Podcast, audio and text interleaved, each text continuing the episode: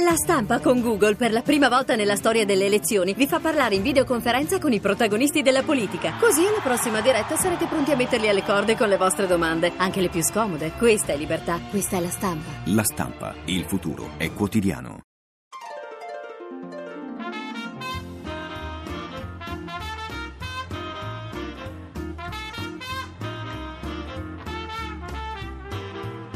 Radio Anch'io. L'attualità in diretta con gli ascoltatori. Conduce Ruggero Po.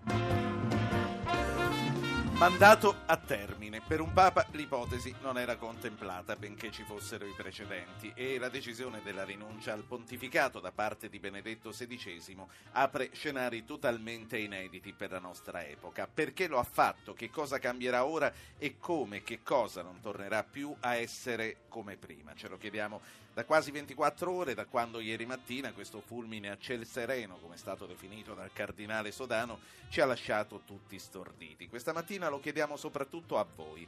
Avvenimenti storici di questa portata, lo sappiamo, sono destinati a rimanere indelebili nella nostra memoria. Per anni ci ricorderemo di dove eravamo e che cosa facevamo quando lo abbiamo saputo. Quindi raccontatecelo in diretta, soprattutto che cosa avete pensato quando lo avete saputo. Chiamateci all'800 0500 01. Io saluto il presidente eh, del Senato, Renato Schifani. Senatore, buongiorno. Buongiorno a voi. Prima di passare la parola a lei e di sapere eh, qual è il suo Papa Benedetto XVI, quello che ha conosciuto, vorrei dare la parola al nostro vaticanista, al vaticanista del giornale radio, Raffaele Luise. Buongiorno Luise. Buongiorno, buongiorno agli ascoltatori. Intanto ti voglio chiedere una valutazione sulla portata di questo avvenimento e di questo annuncio, ma ancora prima vorrei chiedere dove eri tu e che cosa hai pensato quando hai sentito. È stata una sorpresa. Io ero in collegamento eh, video con il concistoro, in cui il Papa all'inizio subito ha dato un annuncio straordinario, ecco,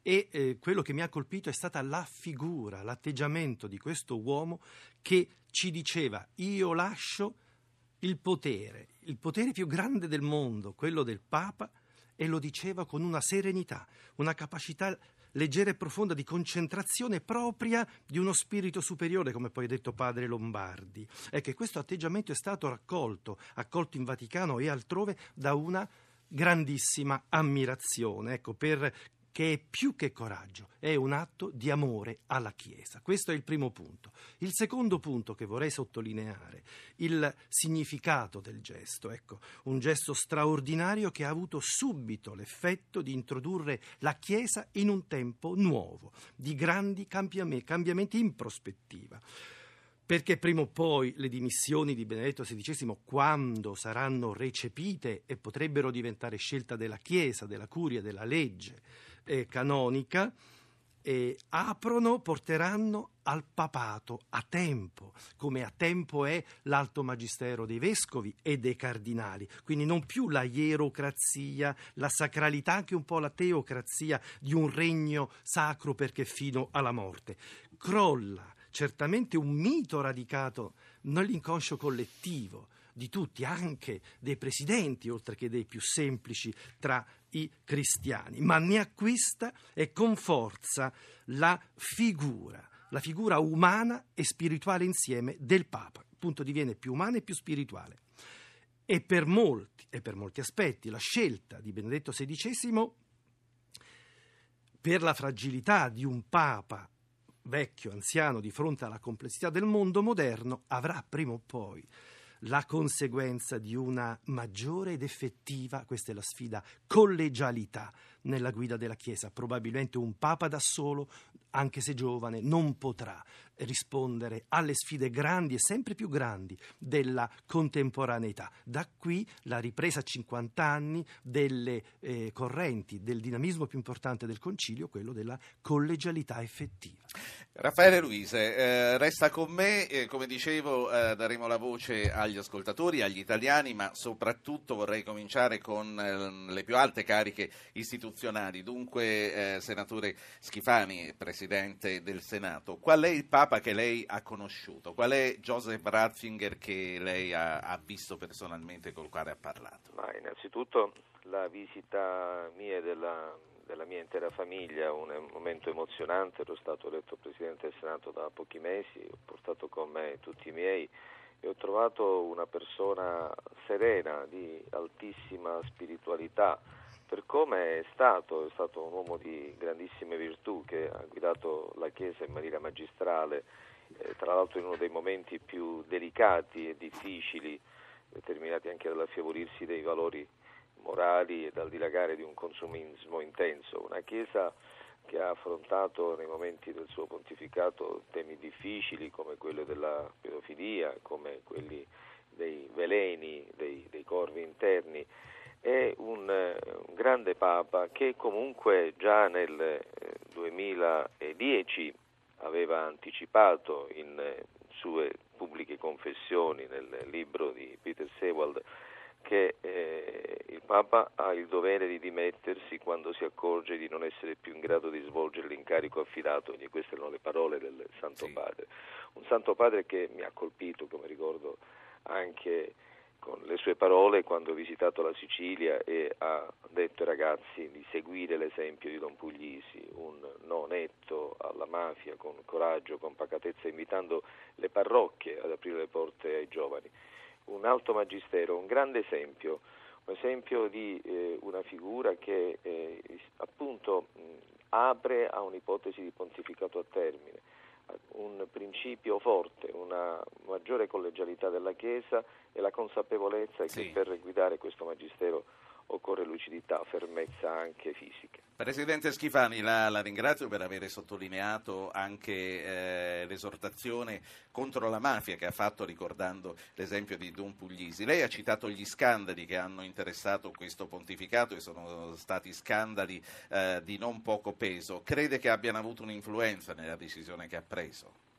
Ma io non credo perché sono stati dei momenti che il Santo Padre ha affrontato con grandissima spiritualità, con grandissima fermezza. Eh, credo an- non credo minimamente a ipotesi che aleggiano da parte di certa stampa di complottismo o d'altro, di veleni che lo abbiano portato a questo, questo gesto.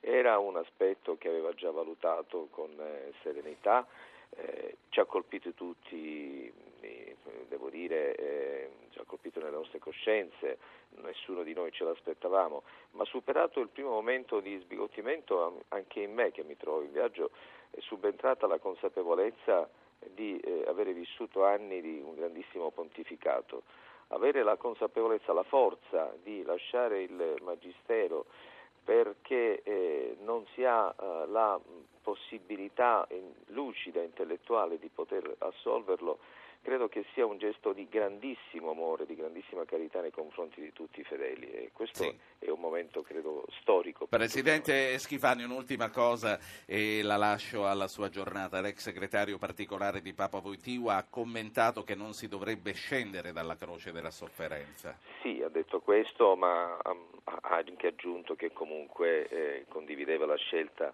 del, del, Santo Padre. Sono punti di vista, eh, ma eh, io preferisco oh, valorizzare, preferisco eh, credere ed essere in perfetta sintonia con quello che è il grandissimo gesto del Papa Benedetto XVI.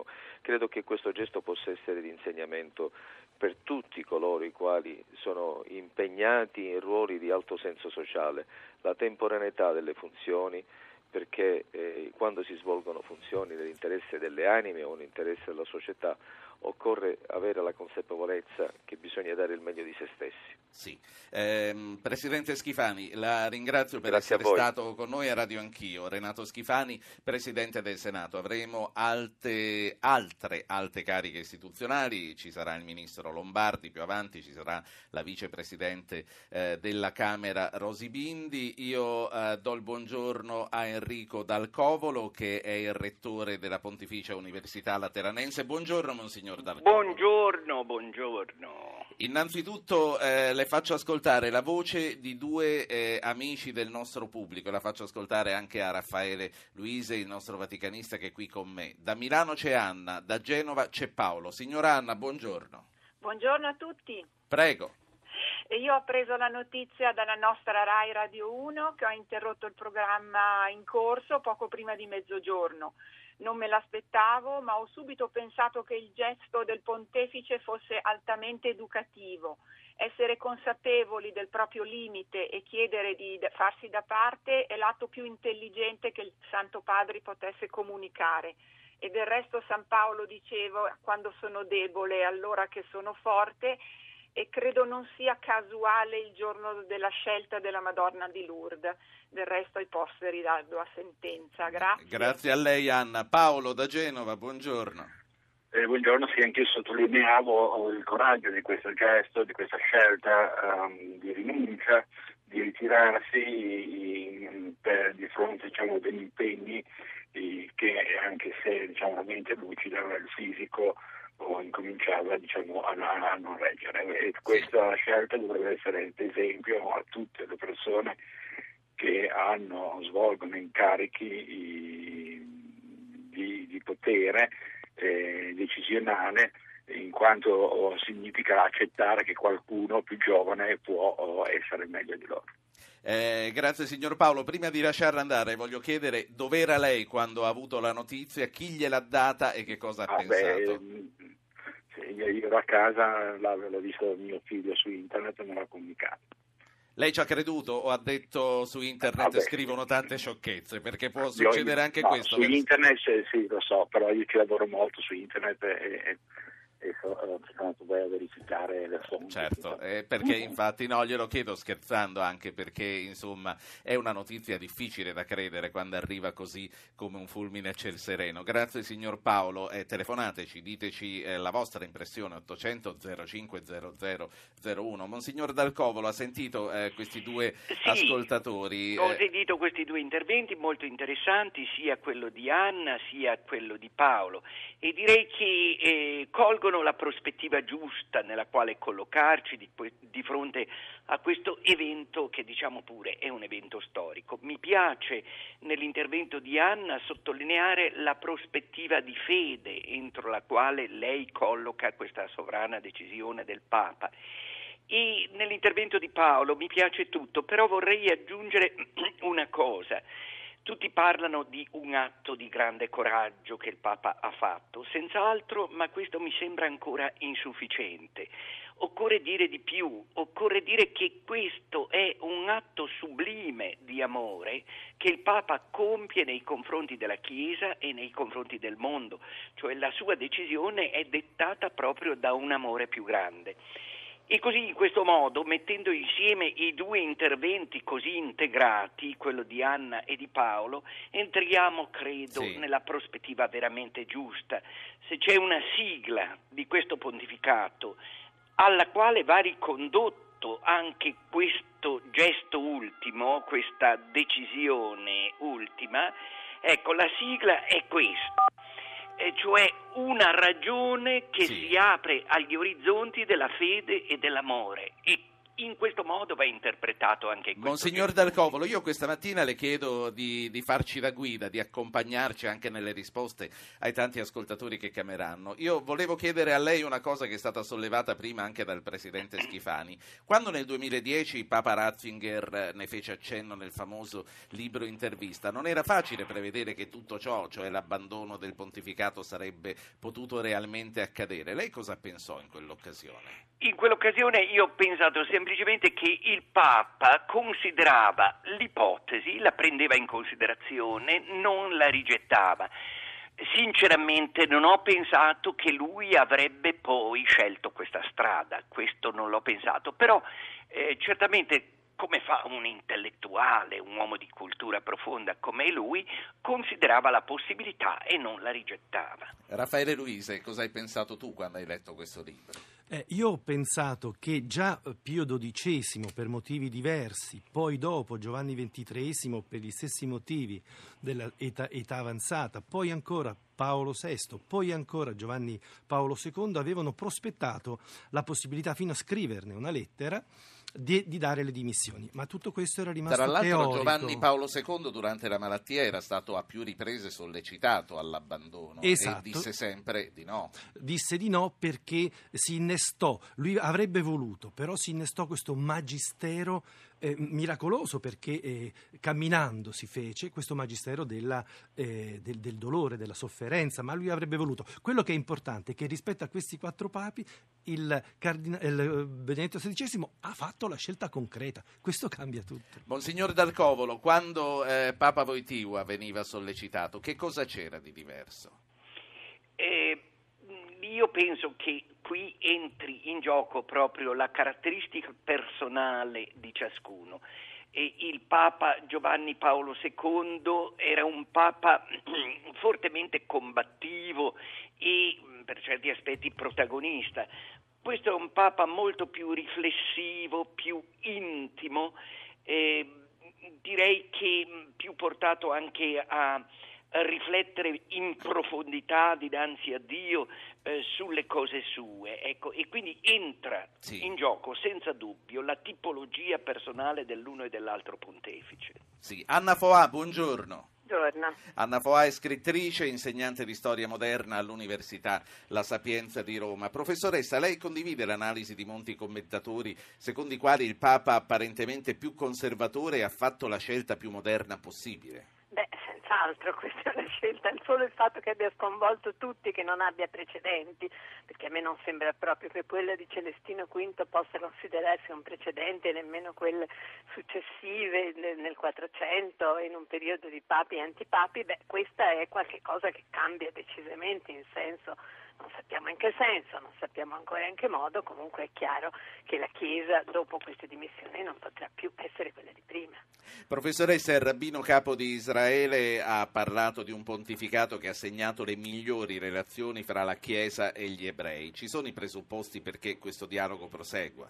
presupposti ci sono sicuramente perché eh, credo che il lavoro che è stato fatto in questi anni, in questi otto anni, eh, sia, nonostante alcune incomprensioni, alcuni momenti di tensione, sia stato un lavoro molto approfondito, molto serio, che ha anche innovato dal punto di vista eh, teorico, non soltanto dal punto di vista dei rapporti, che ha per esempio nel, nel, in uno delle, delle, delle, dei volumi della, dedicati a Gesù di Papa Ratzinger ha eh, cambiato radicalmente la prospettiva tradizionale della conversione degli ebrei, rendendola in qualche modo inutile e rinunciando al magistero conversionistico.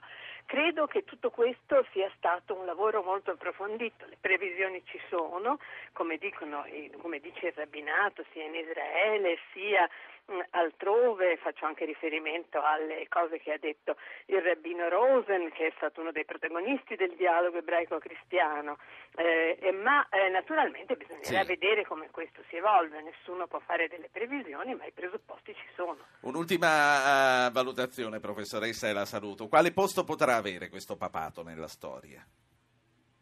Un- probabilmente un papato che si trova eh, a dover affrontare dei problemi nuovi, a dover affrontare dei problemi eh, di una Chiesa in cui il Papa non è più lì per sempre, in cui il Papa non è ma svolge un magistero sostanzialmente. Tutto questo andrà rivisto, andrà ripreso, eh, i pontefici successivi, anche se non seguiranno l'esempio di questo pontefice, dovranno fare i conti con questa cosa, non so ancora in che direzione si potrà andare, ma credo che sia un grande spunto di innovazione, oltre che un gesto di- che merita di essere profondamente rispettato, accolto, compreso.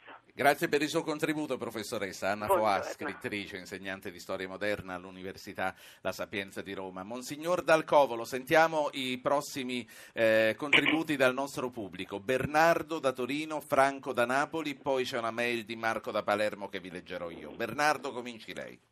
Buongiorno a tutti, Eh, per, la cronaca ho udito la notizia ieri in diretta perché eh, seguendo sempre Radio 1, che è l'unica che mi tiene informato, ho sentito appunto in diretta la- questa decisione. La ringrazio per questa attestazione. E che cosa ha pensato?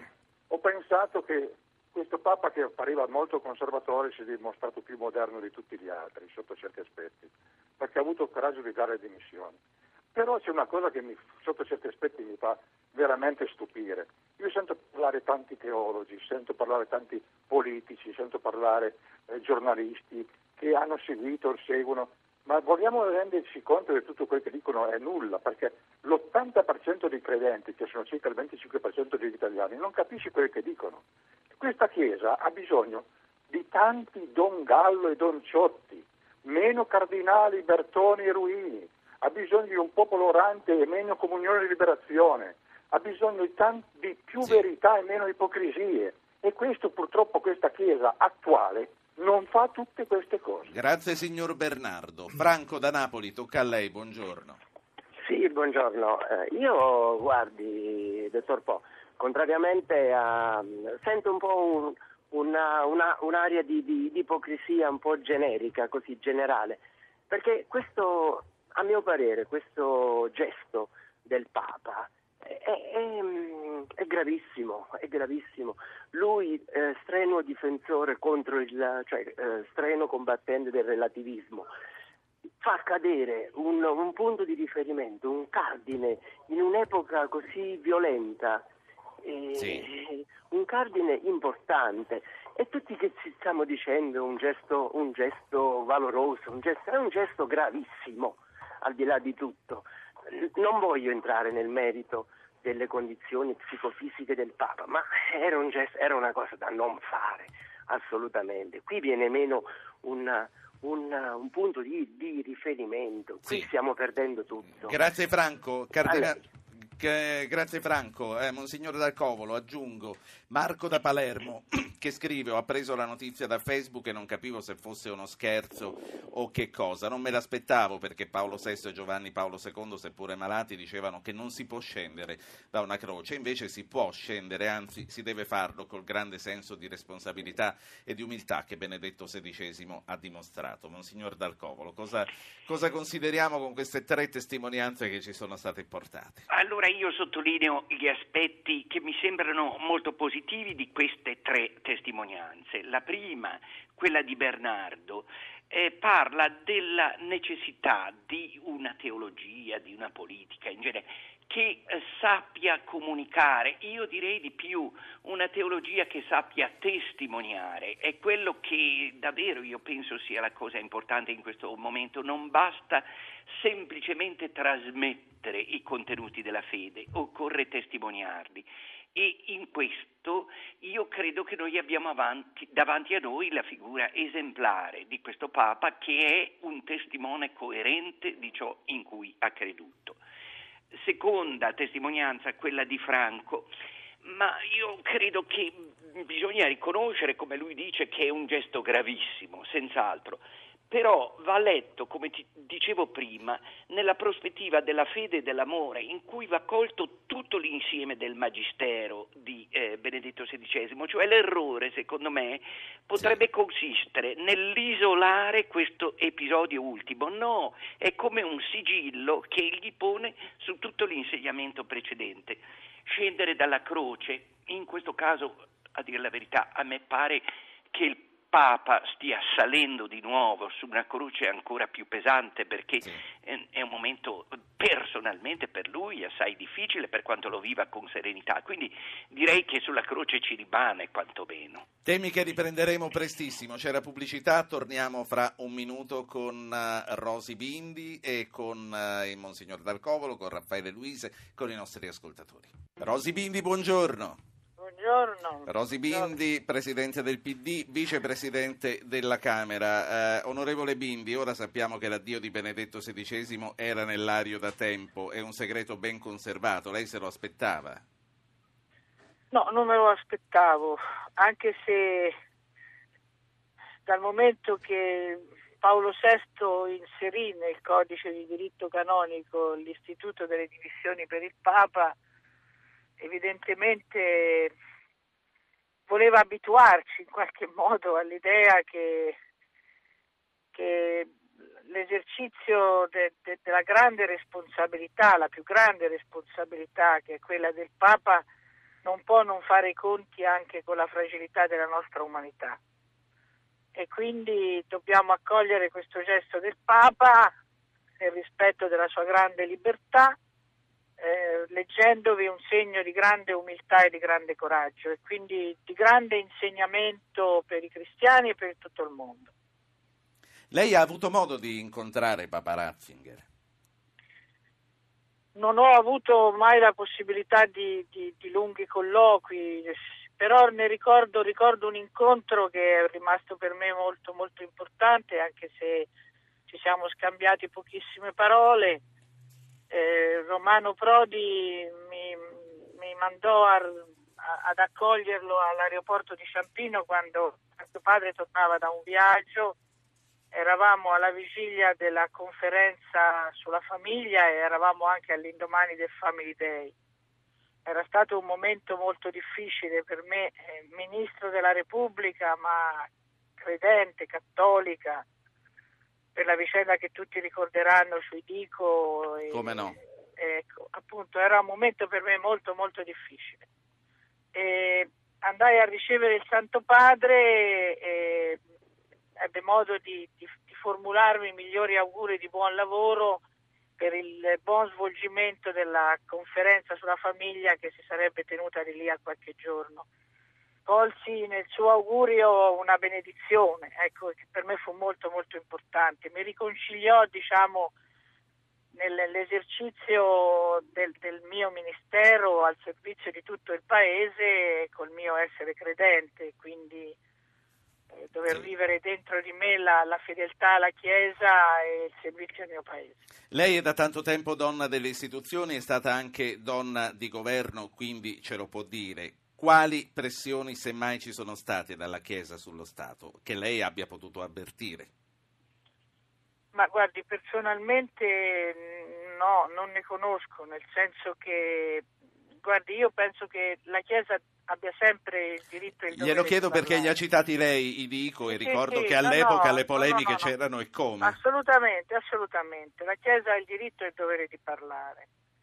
Io credo che un politico però, ancorché credente, ha a sua volta il diritto e il dovere di prendere le sue decisioni nell'autonomia e nel rispetto del grande valore della laicità.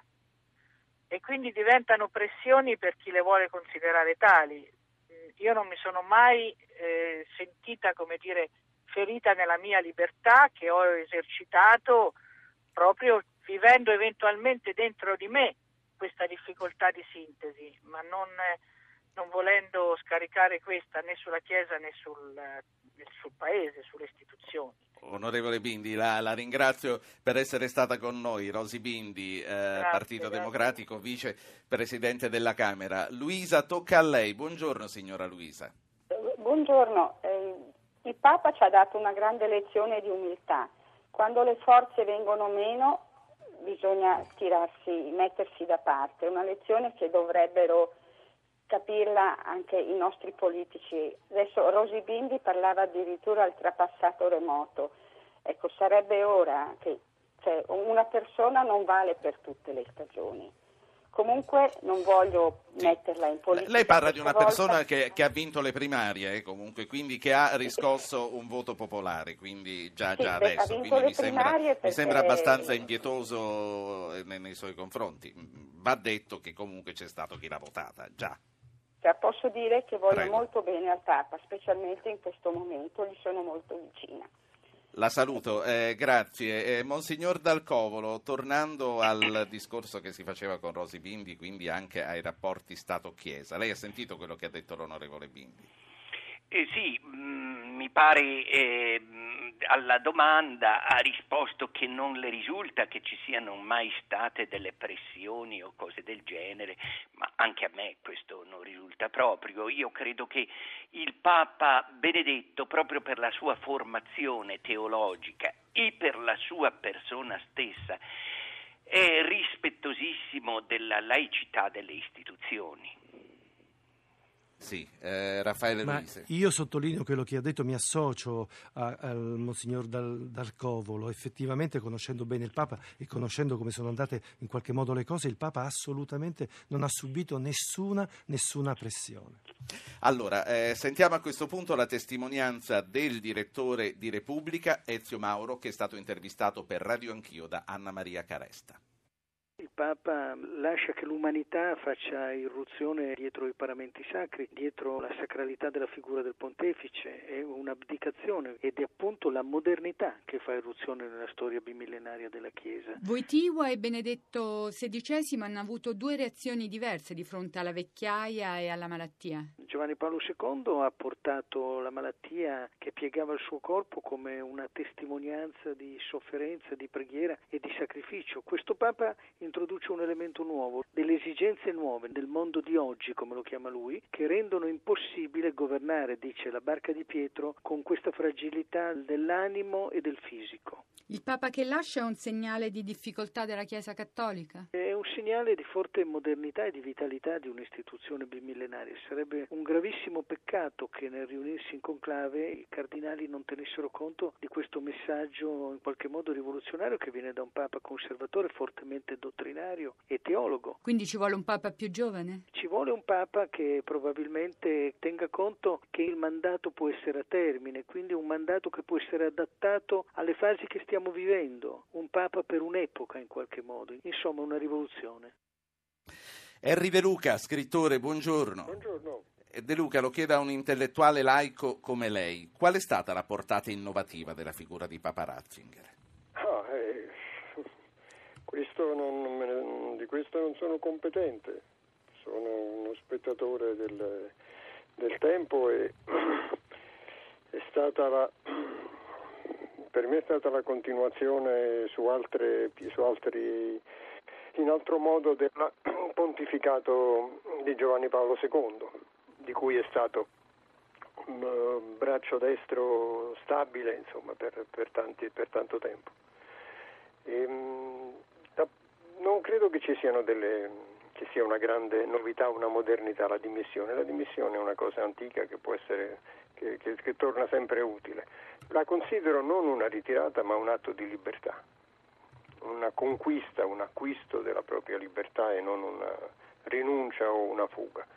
Mi sembra una, un atto che, questa, che permette a questa persona di liberarsi di un mucchio di incombenze che evidentemente non sopportava più. Insomma. Certo, quindi si può scendere dalla croce. Beh, non era una croce, quello era, era un pulpito e una poltrona, è la poltrona di Pietro. Ehm, la croce se la prende quello che adesso se la, se succederà alla, alla, al, al, pontefice, insomma, il suo successore. Se, ma perché la deve portare fino alla, a far Pasqua? Insomma, la Pasqua è la croce e portarsi a celebrare la, la, la salita sul Golgota. Quindi ecco, il pontefice eh, Ratzinger ha fatto Natale, ma la Pasqua aspetta un altro. E quello, la celebrazione la farà lui. Io credo che sia, mi, mi voglio attenere alla, sì. alla, alla lettera delle dimissioni, cioè credo che si tratti proprio di stanchezza, di stanchezza non tanto fisica, ma quanto di esaurimento di una eh, di, di, un desiderio di, essere, di, non smettere di essere insomma, strapazzato da scartoffie e beghe, beghe politiche e interne, potersi dedicare nella finale della sua vita alle cose che gli piacciono di più. E, mi, mi, è venuta in mente una frase che pronuncia Mosè nel deserto. A un certo momento esasperato dalle continue richieste del popolo sì. in mezzo a quel deserto, dice alla divinità, dice perché l'ho partorito io tutto questo popolo che me l'hai messo sulle spalle.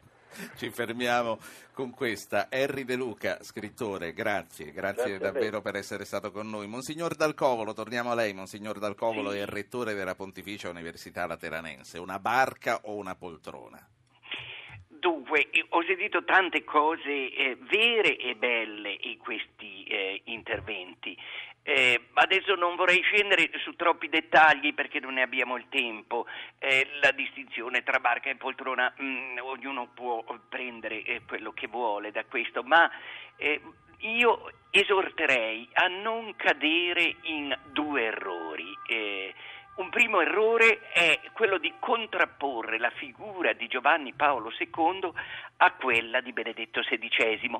Il mh, confronto dialettico credo che non abbia, non debba aver luogo. Sono due personalità, come tutti sappiamo ormai, molto, molto differenti proprio come carattere, come inclinazioni, come modo di fare. Sì e eh, direi che il comportamento dell'uno completa il, il, comportamento dell'altro, cioè sono due gesti, per esempio quello di voler continuare fino alla fine e quello di rassegnare le dimissioni, di grande, assoluta libertà che hanno ugualmente spazio dentro alla Chiesa, istituzione vitale e aperta. Quindi questo sì. è un primo errore da evitare.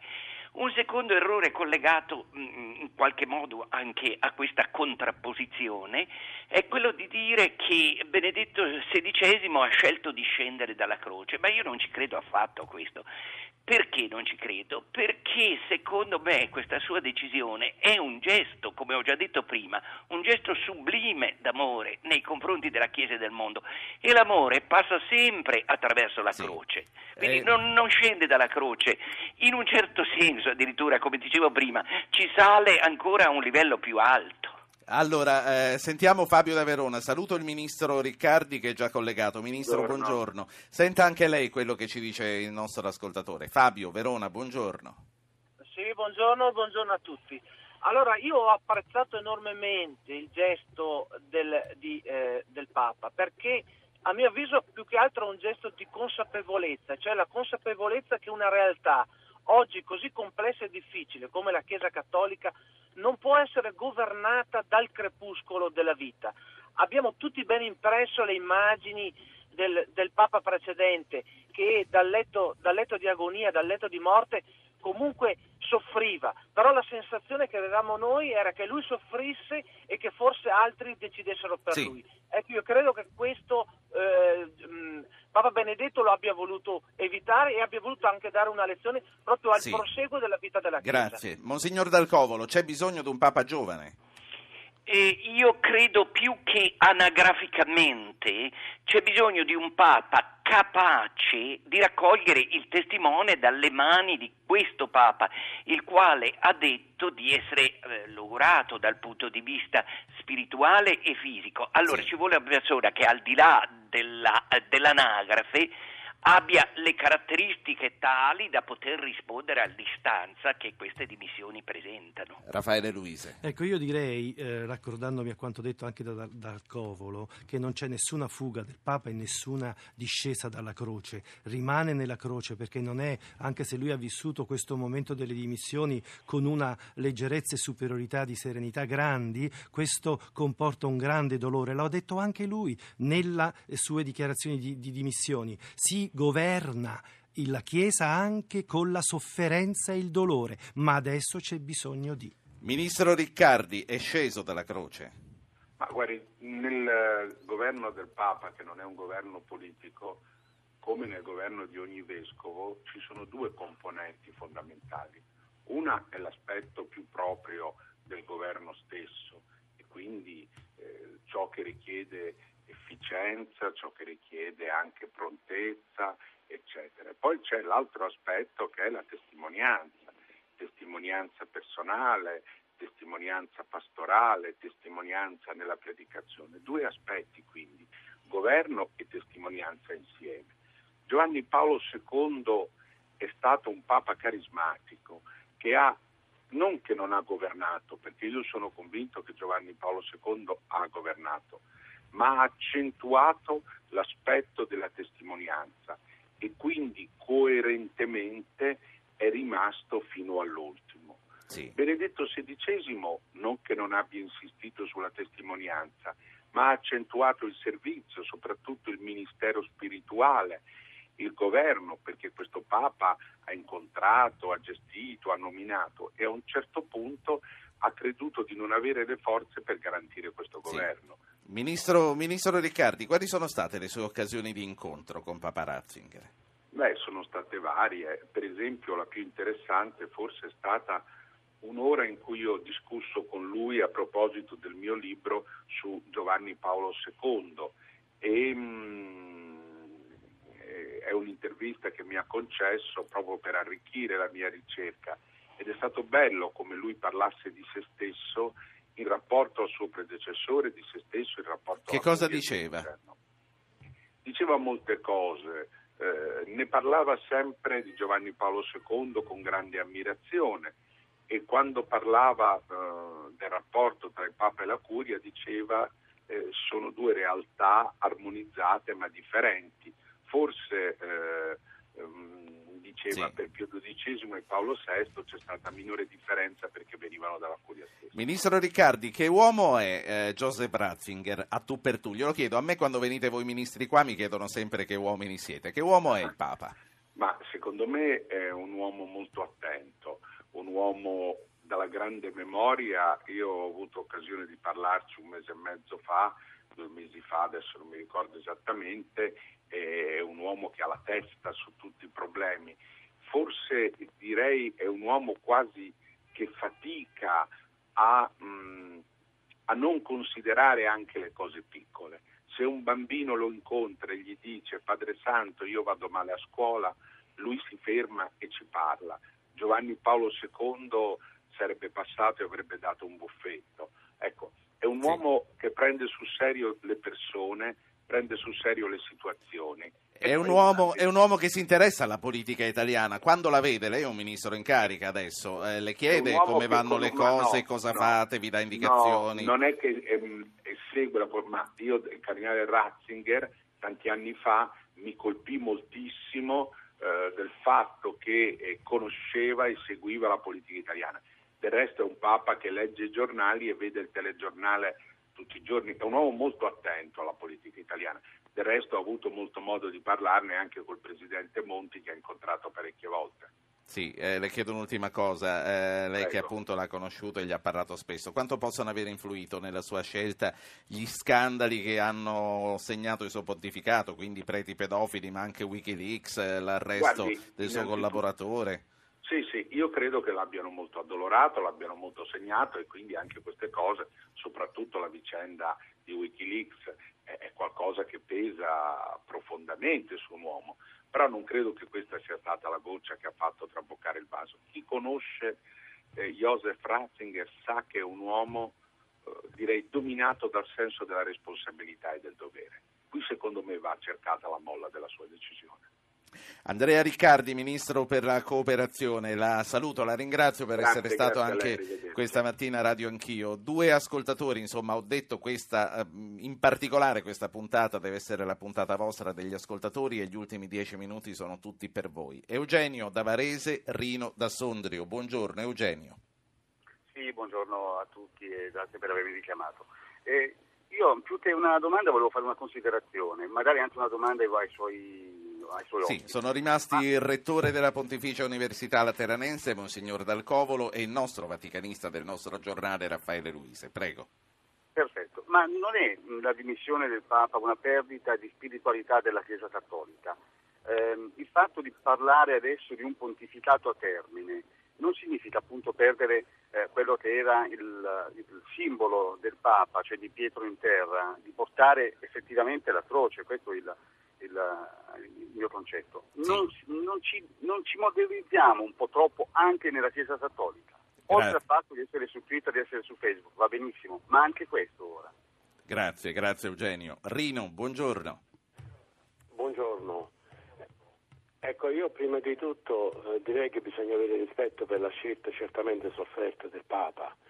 E ritengo che alla base di tutte le scelte importanti e decatanti, come proprio quelle del Papa, vi sia il contenuto di un messaggio. Quindi per questo motivo ritengo anche che il Papa stesso abbia voluto certamente inviare un messaggio e sottoporlo all'attenzione dei fedeli.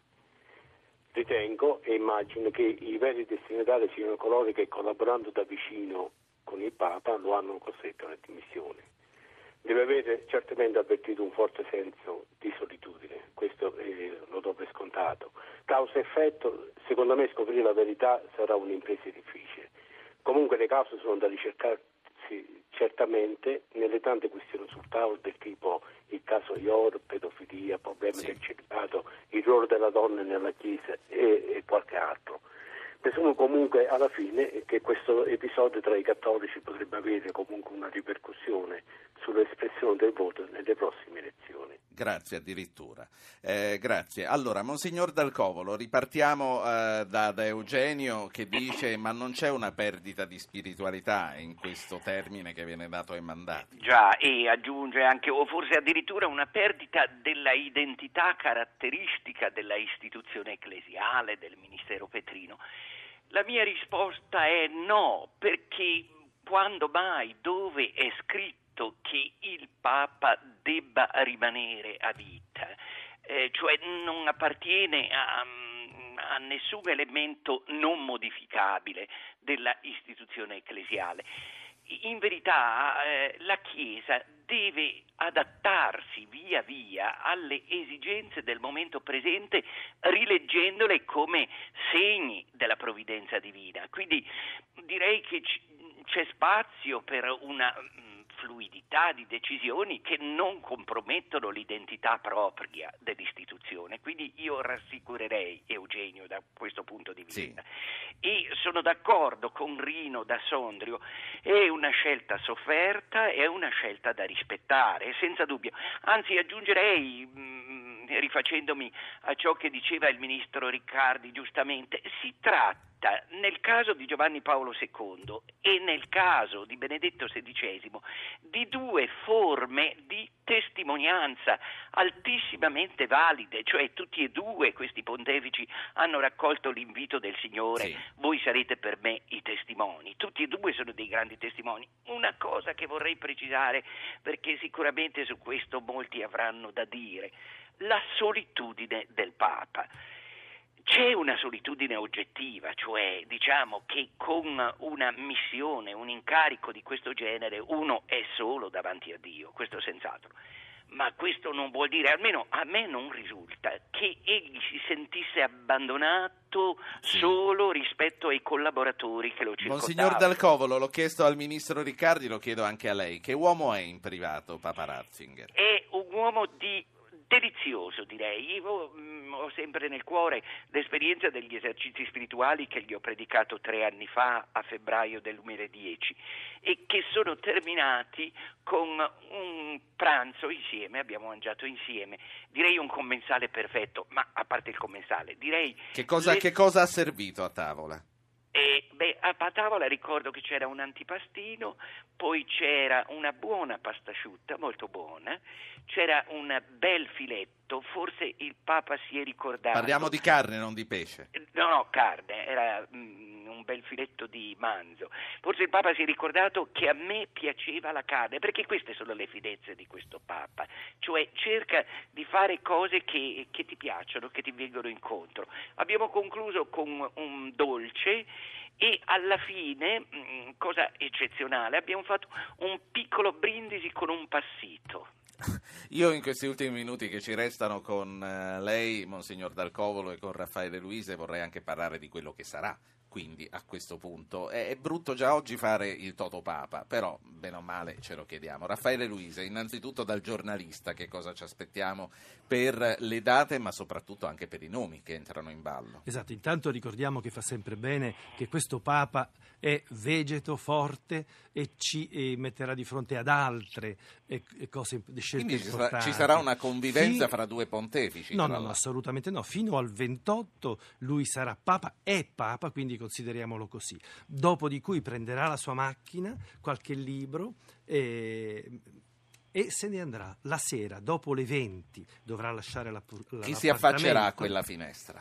Non si potrà affacciare il 15 tra il 15 e il 20 di marzo comincerà il conclave molto probabilmente essendo già avvertiti i 117 cardinali che entreranno in conclave eh, sarà abbastanza veloce come sono stati tutti quanti gli ultimi sì. eh, conclavi chi si affaccerà Nessuno può rispondere a una domanda del genere. Come giornalista so che l'hai. ci sono, c'è sempre come per il conclave passato eh, questa dialettica di possibilità tra l'Europa e, e, ivi compresa l'Italia, tra l'Europa e l'America Latina eh, c'è anche anche l'Africa sullo sfondo, ci sono personaggi importanti come Terkson e come Onayekan e, e parlo degli, degli africani. Sì. C'è Mara Diaga che ancora eh, era già papabile un pochino nell'altro conclave, rimane vivo e Sì. molto presente e ci sono anche della- una possibilità italiana. Monsignor Dal... Sì, qual è la possibilità italiana?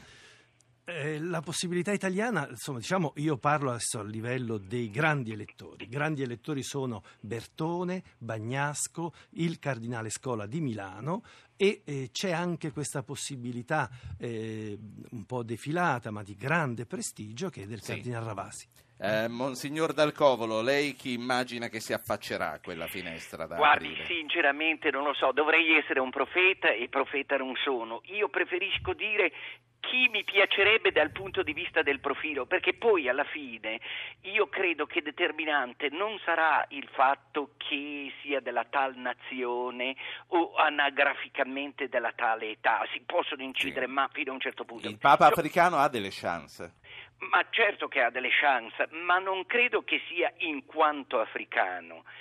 In quanto risponde a un profilo che i cardinali dovranno studiare e individuare personalmente, per esempio, io vedrei un Papa che sappia raccogliere efficacemente l'eccezionale magistero del Papa Benedetto XVI, che non permetta che vada disperso e che lo sappia trasmettere, comunicare, ecco, comunicare in modo veramente creativo al mondo e in modo speciale ai giovani, perché questo è il punto. Monsignor Dal Covolo, e chi è tra chi è sulla scena oggi che risponde al suo profilo? Non saprei proprio dirlo e bisogna proprio operare questo discernimento con estrema Raffaele Luise, dimmelo tu a chi sta pensando Monsignor Dal Covolo. Ma io credo che non stia pensando a nessuno. È sicuramente un intellettuale capace di essere pastore.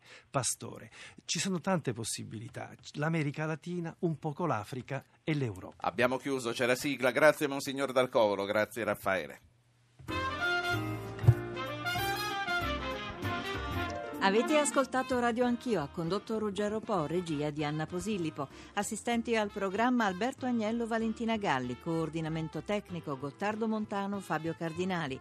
Potete iscrivervi alla mailing list e ricevere le anticipazioni sulla trasmissione del giorno dopo scrivendo a radioanchio.it. Archivio puntate e podcast su www.radioanchio.1 r- .rai.it, pagina Facebook Radio Anch'io, Radio 1 Rai.